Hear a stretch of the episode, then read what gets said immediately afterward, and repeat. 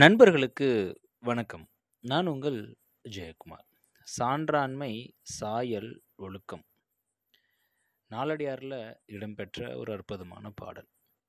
அப்போவே ஒரு மனிதருடைய பர்சனாலிட்டி பற்றி ரொம்ப அழகாக எழுதியிருக்காருன்னே சொல்லலாம். இப்போ தான் நாம் ஒருத்தர் ஒரு பர்சனாலிட்டிக்கு எப்படிலாம் இம்ப்ரூவ் பண்ணிக்கலாம் அப்படின்லாம் கிளாஸஸ் எடுக்கிறோம். பாருங்களேன், பல நூறு வருடங்களுக்கு முன்னாடி எப்படி இவ்வளோ அழகாக எழுதியிருக்க முடியுது அப்படின்னு எனக்கு வியப்பாக இருக்குது. பாடலை பார்த்துடலாம். சான்றாண்மை சாயல் ஒழுக்கம் இவை மூன்றும் வான்தோய் கொடி பிறந்தார்க்கு அல்லது வான்தோயும் மைதவள் வெற்பா படா பெருஞ்செல்வம் எய்திய கண்ணும் பிறர்க்கு அப்படின்னு.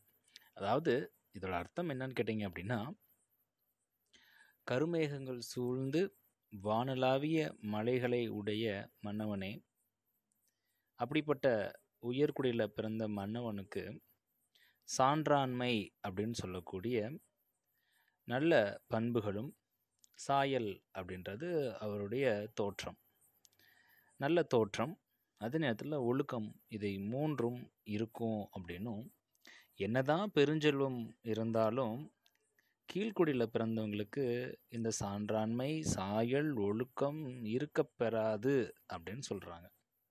அதாவது உயர்குடியில் பிறந்தவங்களுக்கு பிறப்புலேயே இந்த மூணுமே இருக்கும் அப்படின்னு நாலடியாரில் சொல்லப்படுது. சரி, இது அந்த காலத்துக்கு ஓகே. இந்த காலத்துக்கு இது சரியாக வருமா அப்படின்னு கேட்டோம் அப்படின்னா கொஞ்சம் மாற்றி யோசிக்கலாம். இங்கே சான்றாண்மை அப்படின்றது நல்ல கற்றவர், நல்ல பண்புகளை உடைய நபர் அப்படின்னு வச்சுக்கலாம். சாயல் அப்படின்றது ஒருடைய தோற்றம் அல்ல, ஹைட்டு, வெயிட்டு, நிறம், இதெல்லாம் கிடையாது. தோற்றம், பர்சனாலிட்டி அப்படின்றது ஒருடைய குணம், கேரக்டர், அண்ட் தென் அவருடைய ஒழுக்கம்.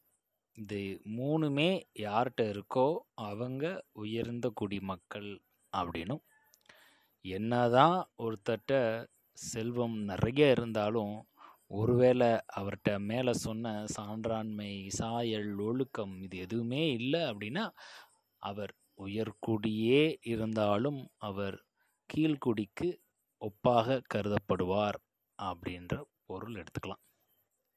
ஸோ நாமளும் நம்மளுடைய நல்ல பண்புகளையும் நல்ல குணங்களையும் சுய ஒழுக்கத்தையும் வளர்த்துக்கிற பட்சத்தில் நாம் மேல்குடி மக்களாக எப்பயுமே கருதப்படுவோம் அப்படின்றதில் எந்த விதமான மாற்று கருத்தும் கிடையாது. நன்றி நண்பர்களே. மீண்டும் நாளை இன்னொரு பதிவில் உங்களை சந்திக்கிறேன். சான்றாண்மை சாயல் ஒழுக்கம்.